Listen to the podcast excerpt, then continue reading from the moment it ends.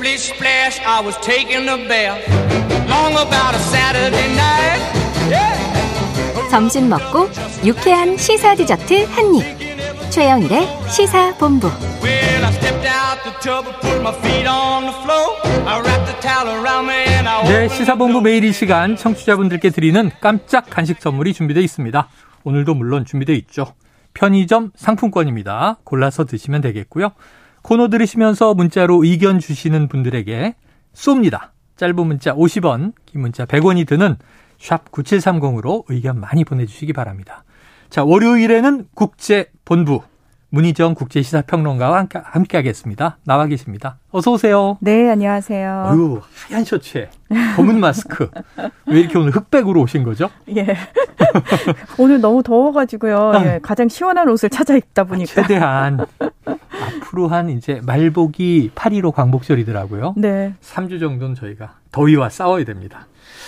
자, 세계보건기구 WHO가요. 원숭이 두창 감염 사태에 대해서 국제적 공중보건 비상사태를 결국 선언했네요. 그렇습니다. 이 사실 선언할까 말까 네. 상당히 기초가 주목이 됐었는데 23일 날 테워드로스 아드하눔 거브러 여수스 사무총장이 음. 이 전파 속도가 심상치 않고 우리가 잘 모르는 새로운 전파 방식으로 확산하고 있기 때문에 아하. 선제적으로 대응할 필요가 있다면서 국제적 공중보건 비상사태를 선언했습니다. 네. 아, 이 국제적 공중보건 비가, 비상사태는 WHO가 내릴 수 있는 최고 수준의 공중보건 경계 선언인데요. 이게 이제 어떨 때 내려지는 거냐면은 질병의 영향이 초국가적이고 음. 즉각적인 조치가 필요하며 질병의 확산 정도와 위험이 심각할 때 선포하는 거거든요. 네. 근데 이게 과연 그런가라는 부분을 조금 뒤로 밀어두고 네. WHO가 뭐라고 얘기를 했냐면은 영국과 스페인, 미국, 캐나다에서는 지금 확진자의 99%가 동성과 성 접촉을 하는 남성이어서 어. 성적 지향이 노출될 것을 우려해서 발병 사실을 숨길 가능성이 크기 때문에 전파 속도가 예상보다 더 빠를 수 아. 있다면서 이 공중보건 비상사태를 선언을 한다 이렇게 얘기를 했습니다. 네, 네, 네. 그러면서 이걸 또 얘기를 해놓고 이 부분이 또 우려가 됐는지 이 원숭이 두창의 역학조사와 치료 등의 과정에서 특정 집단이 낙인과 차별을 받지 않도록 이 각국의 적절한 계획을 수립해서 시행할 것을 촉구하기도 했습니다. 음. 어, 원숭이 두창과 관련해서 또 동성애자들을 향한 어떤 네, 혐오와 네, 네. 낙인이 예, 차별이 또 어, 겨녀지지 않을까 걱정을 한 거고요. 자, 중서부 아프리카 지역에서 발견되던 풍토병인 원숭이 두창은 기억하시겠지만 올해 5월부터 서유럽을 중심으로 급속하게 확산하기 시작했고요. 음. 23일 기준으로 75개 나라에서 16,016명이 감염이 됐습니다. 음. 그리고 또 전체 확진자의 74%에 해당하는 11,865명 이 유럽에서 나왔거든요. 어. 그러다 보니까 이제 영국과 독일 등 확진자가 많은 국가들은 백신을 구하기 위해서 비상이 걸린 상태고요.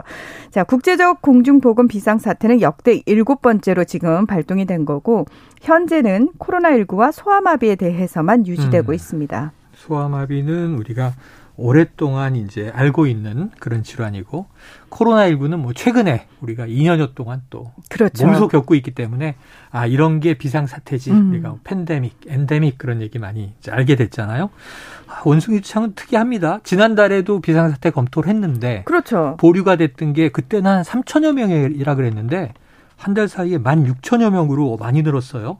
그런데 그럼에도 불구하고 아까 약간 사회적 측면에 대한 언급이 있었기 때문에 네. 이게 좀 성급하게 비상사태 선언한 거 아니냐 이런 비판도 있더군요. 네, 그러니까 말씀하신 것처럼 그 첫 번째 회의에서는 비상사태 선포가 안 됐어요. 네. 근데 지난 21일에 국제보건긴급위원회가 선언 여부를 놓고 두 번째 회의를 열었습니다. 음. 근데 15명의 위원 중에서 6명만 비상사태 선포에 찬성을 한 거거든요. 네 네. 그런데 23일 이례적으로 이 사무총장이 전권으로 비상사태를 선언해 버린 겁니다. 어허. 그러니까 위원들의 합의라는 관례를 깨고 음. 이 사무총장이 독단적으로 선언한 부분이라든지 아.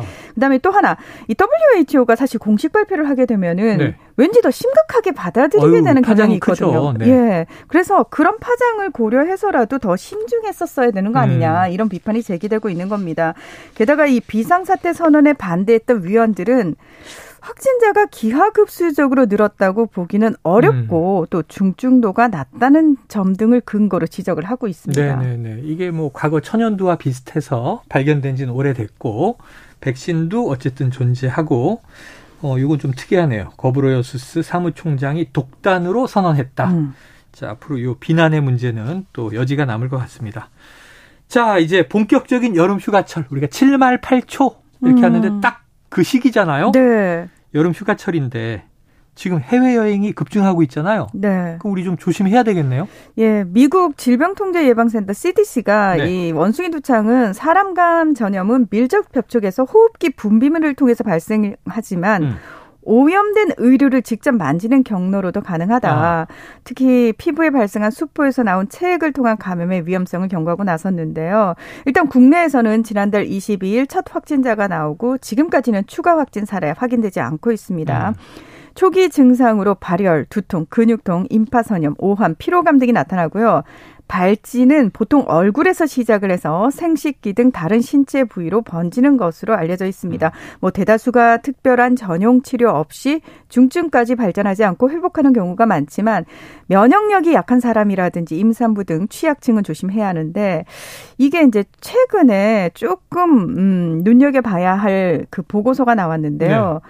의학 저널인 New England Journal of Medicine이라는 그 의학 저널에서 세계 16개국의 확진 사례 528건을 분석한 결과 입이나 항문, 성기 등 단 한 곳에만 발진이 발생한 환자들이 있었대요. 음. 그래서 이게 원숭이 두창 외에 그 풍토병일 때하고의 다른 증상을 보이고 있기 때문에 사실은 원숭이 두창이지만 이걸 성병으로 오인 진단할 가능성도 있다. 아.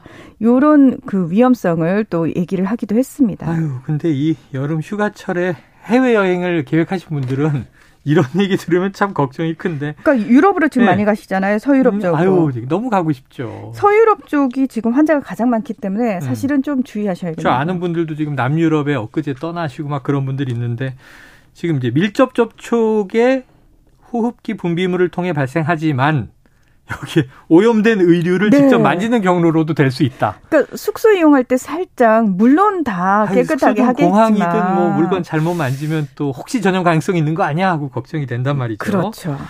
아이고야. 어쨌든 뭐 우리가 조심하는 수밖에 없겠습니다. 자, 저희가 지난주에 유럽의 폭염이 심각하다 이 소식 전해 주셨잖아요. 네네. 근데 이 그린랜드에서 기온이 상승해서 빙하가 녹고 있다. 그린란드, 예, 그린란드 하면 사실 그냥 동토 아니야?라고 생각하고 있는 그린랜드 땅이잖아요. 원래 전 초록색인 줄 알았어요. 근데 알고 보니까 그냥 하얀색이더라고요. 원래 하얀색이죠. 예.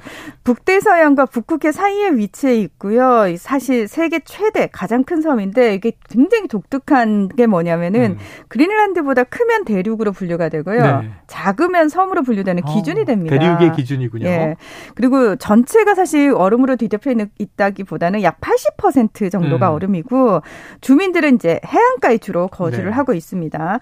어, 최근 기온이 예년 이맘때보다 5도에서 6도 정도 높은 16도 정도를 기록을 하면서 음. 두껍게 쌓여있던 얼음이 급속도로 녹고 있다고 하는데 음. 미국 국립빙설자료센터에 따르면 지난 15일부터 17일까지 사흘간 녹은 빙하의 양이 하루 평균 60억 톤 해서 모두 180억 톤이 녹았대요. 그러니까 이게 사실 감이 잘 안 오는데 네. 올림픽 공식 수영장 720만 개를 채우거나 남한 면적 3분의 2 정도인 미국 웨스트 버지니아 주 전체를 30cm 깊이로 덮는 양이라고 합니다. 일단 그래도 감은 안 오지만 네. 어마어마하다는 느낌은 듭니다. 엄청나죠. 사흘 예. 동안 엄청나게 녹았다. 자, 그럼 이 그린랜드까지도 지구 온난화에서 자유롭지 않다. 이거네요. 그렇습니다. 이 그린란드의 기온 1980년대 이후 10년에 약 1.5도씩 아, 상승하고 있다고 아, 하는데, 걱정이에요. 예. 이게 이제 전 세계 평균 기온 상승세보다 4배가 빠르대요. 아, 유독 그린란드만. 네네. 이 과학계는 빙하가 급격히 녹아서 5,320억 톤의 물이 바다로 유입됐던 2019년과 같은 상황이 오지 않을까 음. 이렇게 우려를 하고 있는데, 그러면 2019년에는 어땠느냐? 음. 봄의 이상고온과 7월에 닥친 폭염으로 인해서 대륙 빙하 표면에 거의 전부가 녹으면서 지구 해수면이 영구적으로 1.5mm가 상승을 했습니다. 아. 미국 오하이오주 주립대 연구진은 지난 2020년 기후 변화 때문에 그린란드 빙하의 복원이 불가능하다 이런 연구 결과를 발표한 바가 있는데 이게 네. 뭐냐면은 뭐 여름에 녹았다가 겨울에 다시 얼고 이게 반복이 돼야 되잖아요. 네네. 근데 1990년대까지만 해도 빙하가 녹았던 만큼 완벽하게 다 복원돼서 얼어붙을 확률이 50%는 됐는데 음. 이제는 그게 완벽하게 복원될 정도 100년에 한 번꼴로 줄었다. 아, 그리고 그린란드의 얼음이 녹는 비율이 지난 12,000년 동안 겪어보지 못한 수준이라고 합니다. 어허. 그래서 이 결국은 지구 온난화, 온실가스 증가로 인한 지구 온난화로 인해서 빙하가 급격히 녹고 있는 거다라고 얘기를 하면서 CNN이 어떤 보도까지 내놨냐면은 이 그린란드의 과학자들이 잠시 쉬는 동안 반바지를 입고 빙하 위에서 배구를 하는 예, 그런 상황을 보도하게 빙하 됐습니다. 위에서 네. 얼음 위에서 반바지를 입고 배구를 한다. 따뜻해지니까. 아이 러니한 예. 장면이네요. 그만큼 우리가 환경, 지구 환경을 좀 심각하게 돌아봐야 하겠다는 생각이 듭니다. 자, 유럽에서의 폭염. 네. 올해 오히려 폭염 때문에 우리나라도 이런 현상이 있는데 에어컨 판매가 급증할 거라고요? 네, 그렇습니다. 우리나라는 사실 에어컨이 어디든 다 설치가 돼 있잖아요. 그렇죠, 그렇죠. 집에도 다 있고 뭐 틀지는 않습니다만 네. 집에는 다그 있죠. 더우면 틀죠. 더우면 열대 틀긴. 하는데 네. 아주 살짝 틀죠. 예. 근데 이게 되게 특이한 게요. 어, 유럽 같은 경우에는 평균적으로 한여름에도 25도 이상을 올라가지 않는 지역입니다. 음. 그러다 보니까 에어컨이 대중적이지 않았거든요. 음. 그래서 독일 가정의 에어컨 보유 비율이 3%에 불과하고요. 어우, 되게 적네요. 예, 영국과 프랑스도 5% 수준밖에 되지 어허. 않습니다. 이러다 보니까 뭐 대중교통이라든지 또는 어, 공공시설에도 에어컨이 없는 경우가 그냥 허다하겠죠. 근데 최근에 40도를 넘어가고 있거든요. 네. 말 그대로 절절 끓고 있는 상황이기 때문에 어, 영국에서만 지난 일주일간 이동식 에어컨 판매가 2,420%가 증가했다는 겁니다. 네. 알겠습니다. 예.